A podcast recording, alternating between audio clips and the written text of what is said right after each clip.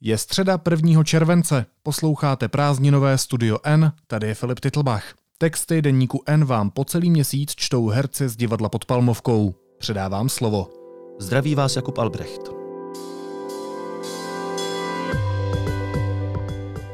Dnes o tom, proč 5G sítě budí obavy a o tom, jakou roli hrají ve válečné žurnalistice peníze.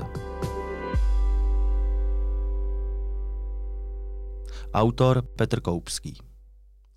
Operátor O2 se vyhýbá formulaci zkušební provoz. Jeho 5G síť, kterou spouští 1. července, je poměrně rozsáhlá a je k dispozici běžným zákazníkům, pokud mají správný telefon. Zkušební provoz to přesto je.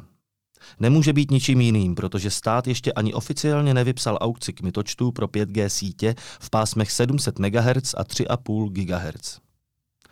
O její podmínky se vede spor. Jejich první verze vznikla už v červnu 2019 a od té doby se nedokázal stát s operátory shodnout, zda je soutěž nastavená správně a zda může začít. Sporných bodů je hodně. Národní roaming, zákaz či povolení zařízení od čínských dodavatelů, zvýhodnění potenciálního nového operátora. Stávající operátoři však mají zásobu kmitočtových pásem, na nichž 5G mohou zkoušet už před aukcí a již delší dobu to dělají.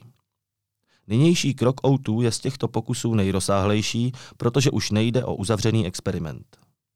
Naopak, 5G síť pokryje signálem část Kolína a Prahy a používat ji budou moci všichni zákazníci O2 za symbolický příplatek jedné koruny ke svému tarifu. Mají-li ovšem telefon, který dovede s 5G pracovat – Těch je sice v nabídce už poměrně dost, ale ve směs jde o dražší modely. Pod 10 tisíc je bez případného závazku operátorovi rozhodně nepořídíte. Typická je spíš dvojnásobná cena. Síť 5G je opředena mnoha nejasnostmi. K čemu je vlastně dobrá? Proč se zavádí nová mobilní technologie? Přináší zdravotní či jiná rizika, jak se o tom často mluví? A odkud se vůbec vzalo označení 5G, tedy pátá generace? Kdysi bývaly telefony analogové. Mluvili jste? V mikrofonu se váš hlas rozechvívající membránu převedl na kmitající elektrický signál, ten na druhém konci linky rozvibroval reproduktor ve stejném rytmu. Jednoduchá technologie 19. století, vymyšlená tak dobře, že bez velkých změn přečkala více než 100 let. Solidní, velice srozumitelná, rozebíratelná, opravitelná. I první mobilní telefony byly analogové. Kopírovali obyčejný telefon ve všem, v čem to šlo. Jen na místo drátu se použilo rádiové spojení. Tak tomu bylo u různých experimentálních prototypů a také u první komerční mobilní sítě, za kterou se pokládá buď systém provozovaný od roku 1979 v Japonsku, anebo častěji takzvaný systém NMT, Nordic Mobile Telephony, jenž byl v provozu ve čtyřech skandinávských zemích od roku 1981. NMT dostal později označení první generace. Telefony byly velké, těžké, do kapsy se rozhodně nevešly, spíš do tašky. Později je poznali i čeští uživatelé. V systému NMT fungovala první mobilní síť Eurotelu. První generace byla kvůli své analogové technologii slepou uličkou, ale po celá 80. léta se současně pracovalo na zcela novém systému. Jeho zavedení představovalo největší skok v mobilním telefonování vůbec větší než je nynější spouštění 5G. Síť druhé generace uvedl do provozu jako první finský operátor Radolinia, a to roku 1999. V Evropě známe 2G sítě pod známou zkratkou GSM, na jiných kontinentech se prosadila podobná technologie CDMA. Na rozdíl od NMT byla 2G síť digitální. To znamená, že se zvukový signál neodvysílá přímo, ale převede se napřed do posloupnosti čísel reprezentujících jeho hlasitost, výšku, rytmus, barvu hlasu. Tahle čísla se pak odvysílají jako jedničky a nuly. Přijímač převede přijatá čísla zpět na zvuk. Tohle už není technologie 19. století. Digitální komunikace je především složitá. Nepředstavuje nejjednodušší technicky možné řešení. Je neprůhledná. Abyste ji opravdu chápali, musíte se napřed naučit spoustu teorie.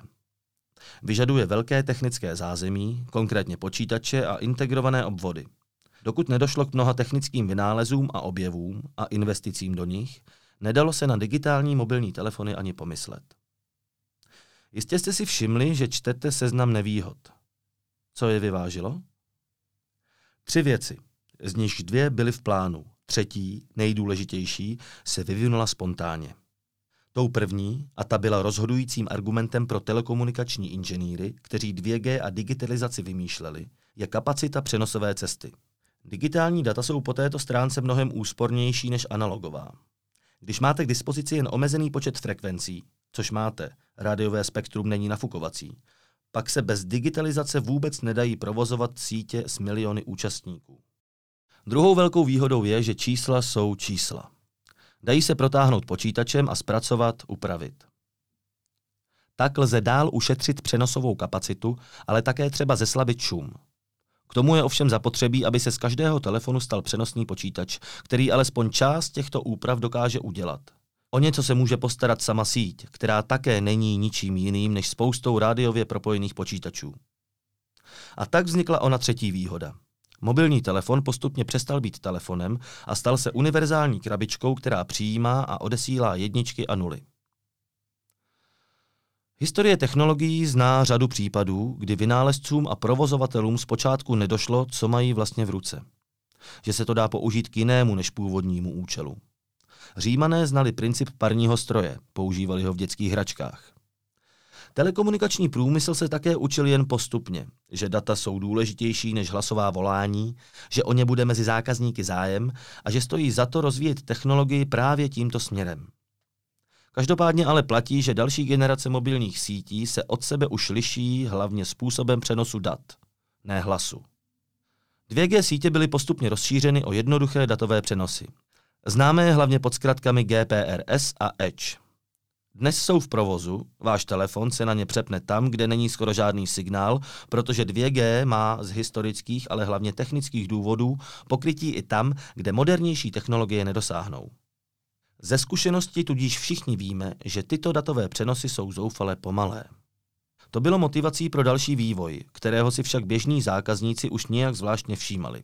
Z jejich pohledu spočíval v tom, že jim jejich operátoři čas od času nabídli rychlejší internet v mobilu. U sítí třetí generace se používá technologie datových přenosů zvaná UMTS. Současnou čtvrtou generaci je zvykem označovat jako LTE, ale už sám význam této zkratky Long Term Evolution, dlouhodobý vývoj, naznačuje, že nejde o nic ohraničeného a definitivního.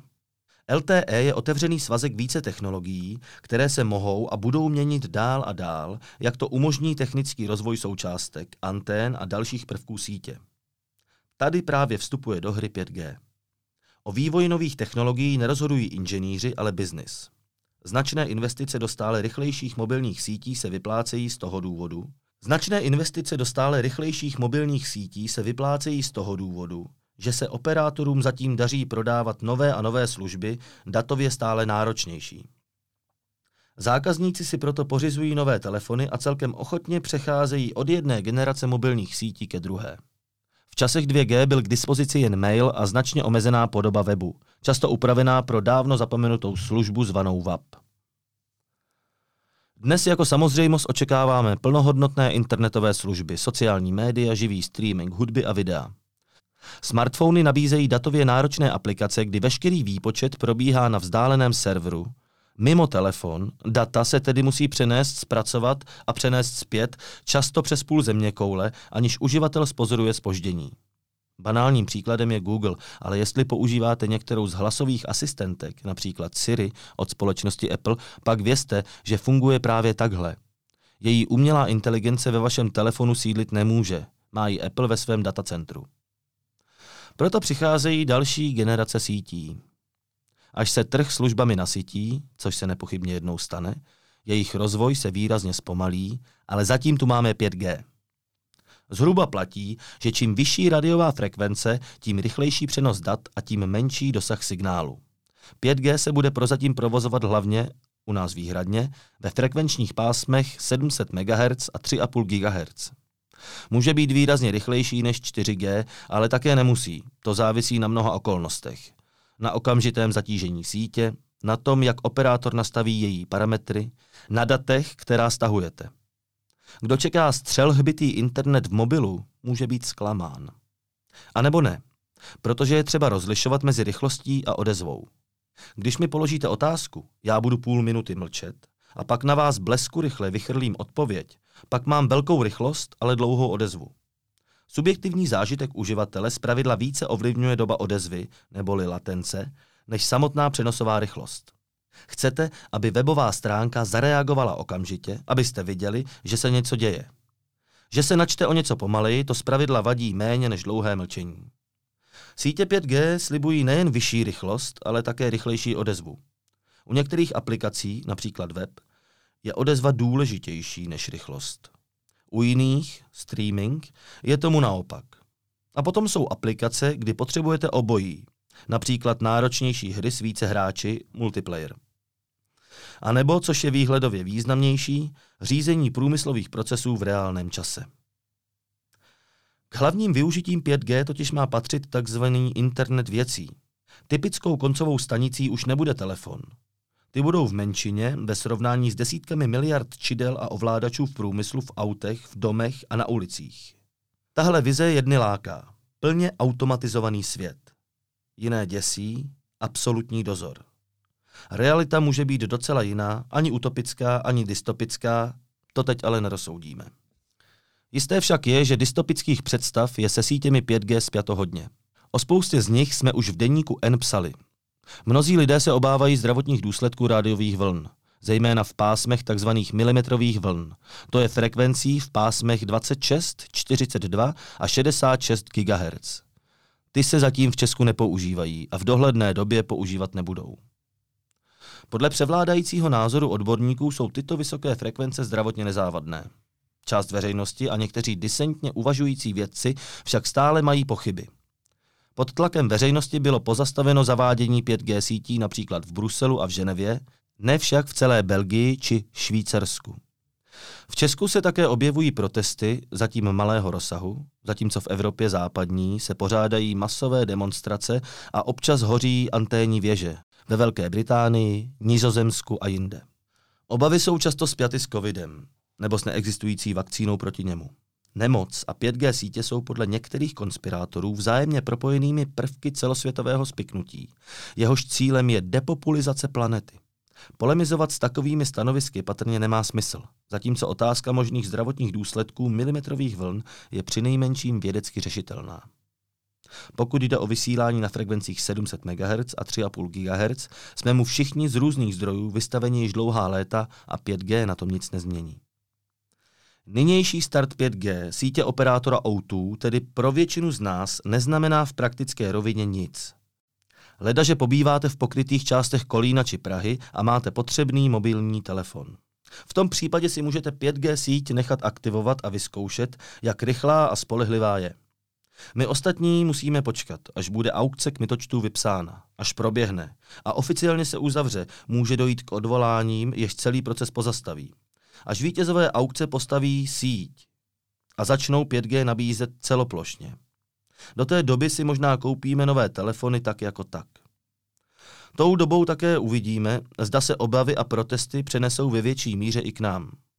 Geniální, byť notně otřepaný výrok spisovatele A.C. Clarka zní Žádnou dostatečně pokročilou technologii nelze odlišit od magie. Pokud si nedáme práci s jejím prostudováním. A z magie jde strach. Kvůli strachu z magie se upalovaly bylinkářky a porodní báby označené za čarodějnice. Doba je vyspělejší a humánnější, dnes už hoří jenom antény. Prozatím.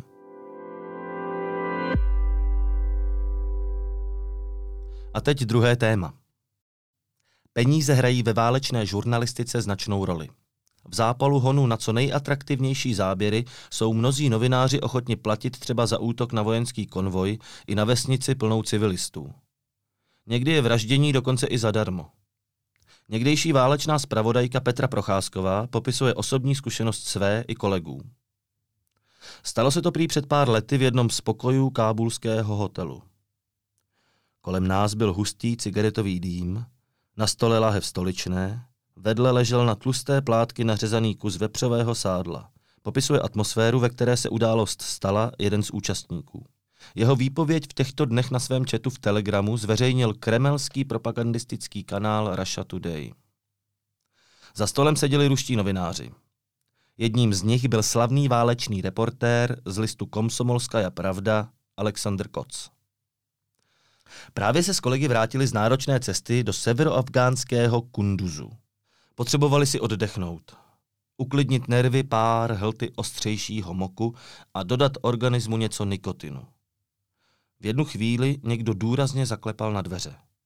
Aniž vyčkal na pozvání, vstoupil. Byl to Afgánec s dlouhým plnovousem, jiskrnýma očima, v plandavém obleku, typickém pro jednu ze dvou majoritních národností Afghánistánu, paštuny. Jsou to právě oni, kdo tvoří základ fundamentalistického hnutí Talibán. Řekli mi, že tady bydlí ruští novináři, prohlásil muž. Mám pro vás takový pracovní návrh. Pokračoval celkem srozumitelnou ruštinou. Nabízíme vám exkluzivní záběry útoků na americké konvoje.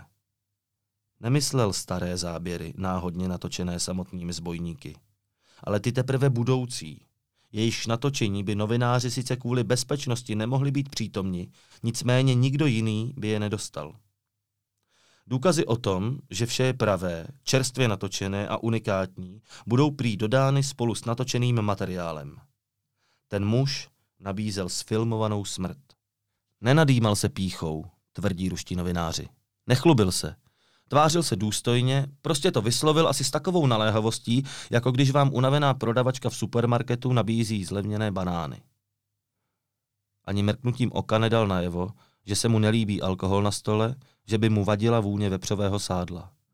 Ortodoxní muslimové vodku nepožívají a samozřejmě se ani nedotknou vepřového. Tady však šlo o obchod. Přesvědčení muselo ustoupit vidině zisku. Říkejte mi Míša, usmál se nakonec. Určitě to nebylo jeho pravé jméno, ale pro zjednodušení vzájemného styku se hodilo lépe. Přiznal, že je mluvčím jedné z ozbrojených skupin Talibánu. Za naprosto ojedinělé záběry měli Rusové zaplatit 20 tisíc dolarů, a to dopředu, před akcí. To je znejistělo. A jak dnes svědci oné události tvrdí, nabídku Táliba z díky a slušně odmítli. Neurazil se. Šel dál. Ruský reportér Koc dnes prohlašuje, že se za pár dnů potkal se svými čínskými kolegy, kteří v Afghánistánu rovněž pořádali lov na ty nejatraktivnější záběry. A ti Rusům pišně ukazovali, co získali. Dokonalé záběry o střelování konvoje koaličních vojsk. Asi měli těch 20 tisíc dolarů, dodává dnes Koc. Ruský propagandistický kanál Russia Today jeho příběh zveřejnil jako reakci na obvinění USA z toho, že Rusko platilo příslušníkům extremistického hnutí Taliban za útoky na základny NATO či americké konvoje. Stať v New York Times zahýbala celým internetem, mediální i politickou scénou. Včera navíc přišla z USA další zpráva. Podle nového zjištění New York Times se americkým tajným službám povedlo zachytit elektronické údaje o převodech velkých sum peněz z účtů, který kontroluje ruská vojenská rozvědka, na účty osob propojených s hnutí Taliban. Že by ruská rozvědka platila za smrt Američanů afgánským rebelům, se dosud zdálo přitažené za vlasy i některým nezávislým ruským médiím. A hledala se vysvětlení. Moskva tedy skrze své médium tvrdí, že se něco takového mohlo stát ovšem bez účasti ruských tajných služeb nebo dokonce posvěcení Kremlu. Že někteří novináři, nebo v úvozovkách novináři, tak jako jiní lidé, občas překračují všechna myslitelná etická pravidla, ale pravda je. A že teoreticky mohli platit rebelům za teroristické činy, útoky na cizí armády i týrání zajatců je také možné. Protože se to v minulosti dělo i na jiných místech, na jiných frontách. Není proto důvod Kocovi nevěřit. Nejen proto, že patří mezi tu část ruských novinářů, pracujících v médiích loajálních režimů, kteří jsou přesto důvěryhodní, mají obrovské zkušenosti z řady válečných oblastí a nebyli zapleteni do žádného novinářského skandálu. Ještě pádnějším důvodem, proč tuto historku lze brát vážně, je, že se podobná věc přihodila, a to najednou, jiným reportérům, kteří se zdržovali v krizových oblastech jako v Čečensku, Tádžikistánu, Afghánistánu, Náhorním Karabachu nebo Súdánu.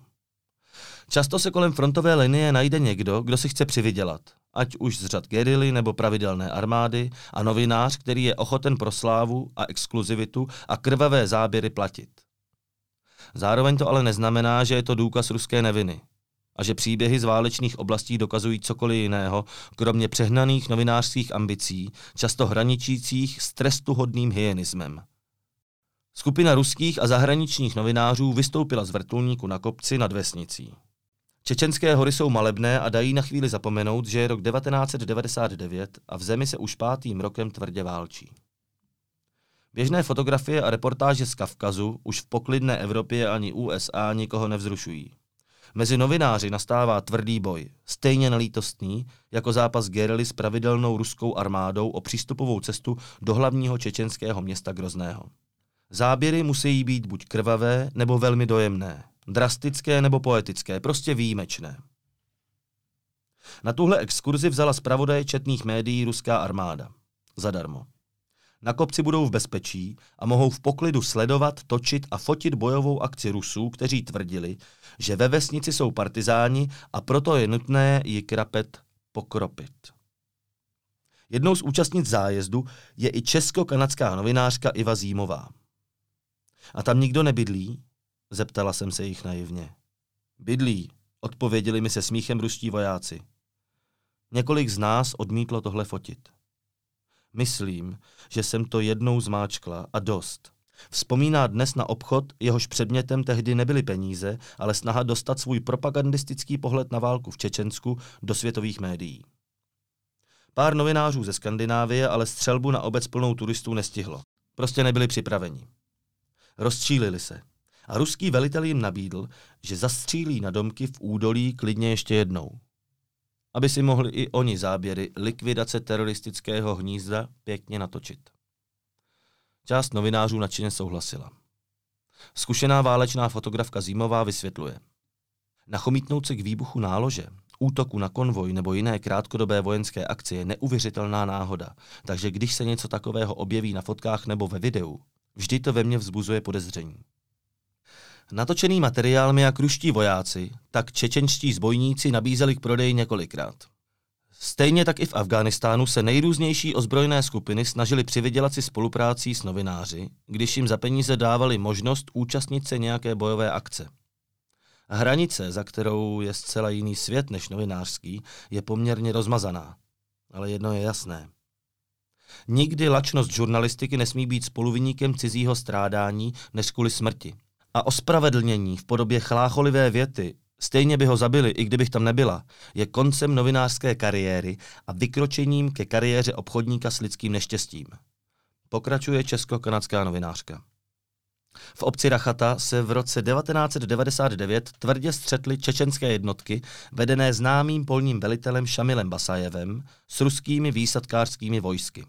Rusové po několika hodinách vesnici obsadili.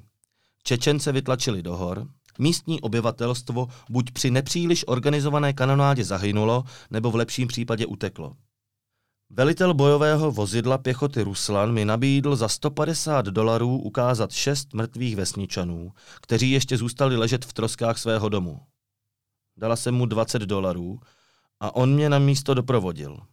Pak řekl, že za těch 150 babek by mi třeba aspoň vyhodil prázdný dům do povětří, abych měla něco natočeného.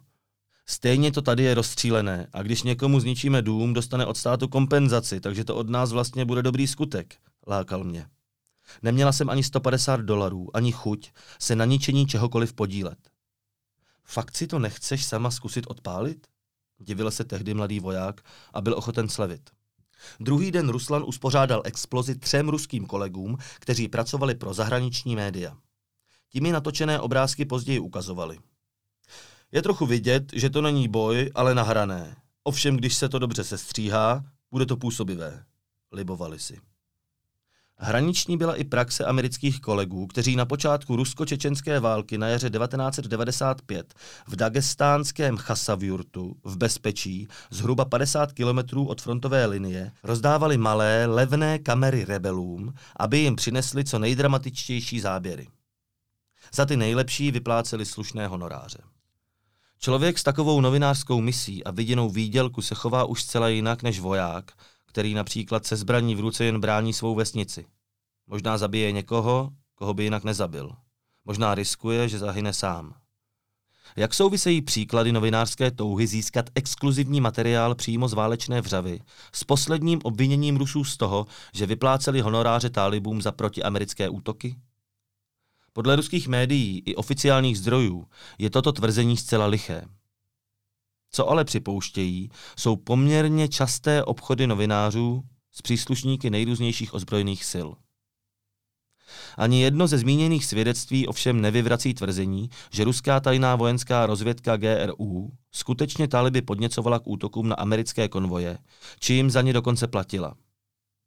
Podle amerických zdrojů šlo o jednotku operující pod označením GRU 29155, která působila nejen v Afghánistánu, ale koordinovala různé akce, včetně atentátů v Evropě.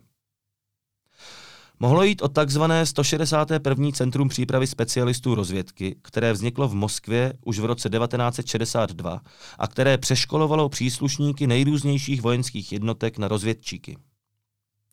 Právě toto centrum mělo připravovat i atentát na bývalého ruského agenta Sergeje Skripala v britském Salisbury. Příslušníci této utajované jednotky měli operovat i v Sýrii a před anexí na ukrajinském Krymu. Podle ruského listu vědomosti jde ale o běžnou součást ruských tajných služeb, která má své výcvikové středisko nedaleko Moskvy a není utajovaná o nic víc než ostatní složky systému. I když není jasné, že příkaz vyplácet za zabité americké vojáky honoráře přišel až z Kremlu a že šlo o promyšlenou ruskou taktiku v boji o navrácení vlivu v tomto důležitém regionu, není to zároveň vyloučené. Vždy navíc může jít o iniciativu jednotlivce na úrovni velitele, podnikatele, politika, vedení určité části ruských tajných služeb. Kromě toho ruská oficiální média cynicky připomínají, že američané v letech 1979 až 1989 financovali protisovětský odboj celkem asi 20 miliardami dolarů za celé toto období. De facto tedy platili i za smrt sovětských vojáků, kteří byli zabiti americkými zbraněmi. Jakoby Moskva vzkazovala Washingtonu, že jsou si vlastně kvit. Navíc, dodává Russia Today, tálibové zabíjejí američany i zadarmo. Tak proč zbytečně utrácet peníze? Jenže za oceánem se objevují další svědectví, která zatím jen naznačují, že v tomto případě nešlo jen o novinářské obchodování, ale o akci ruských tajných služeb. Přesvědčivé důkazy o tom, zda jsou tálibové za americké skalpy placeni Moskvou, nebo jde jen o občasný přivídělek na úrovni osobních kontaktů s novináři, dosud nemáme. Zveřejněny zatím nebyly. Což neznamená, že se tak nedělo. Že bojovníci a vojáci už byli ochotni za peníze zabíjet a někteří žurnalisté za smrt pro kamery platit, dokázané je. To je pro dnešek vše, naslyšenou zítra.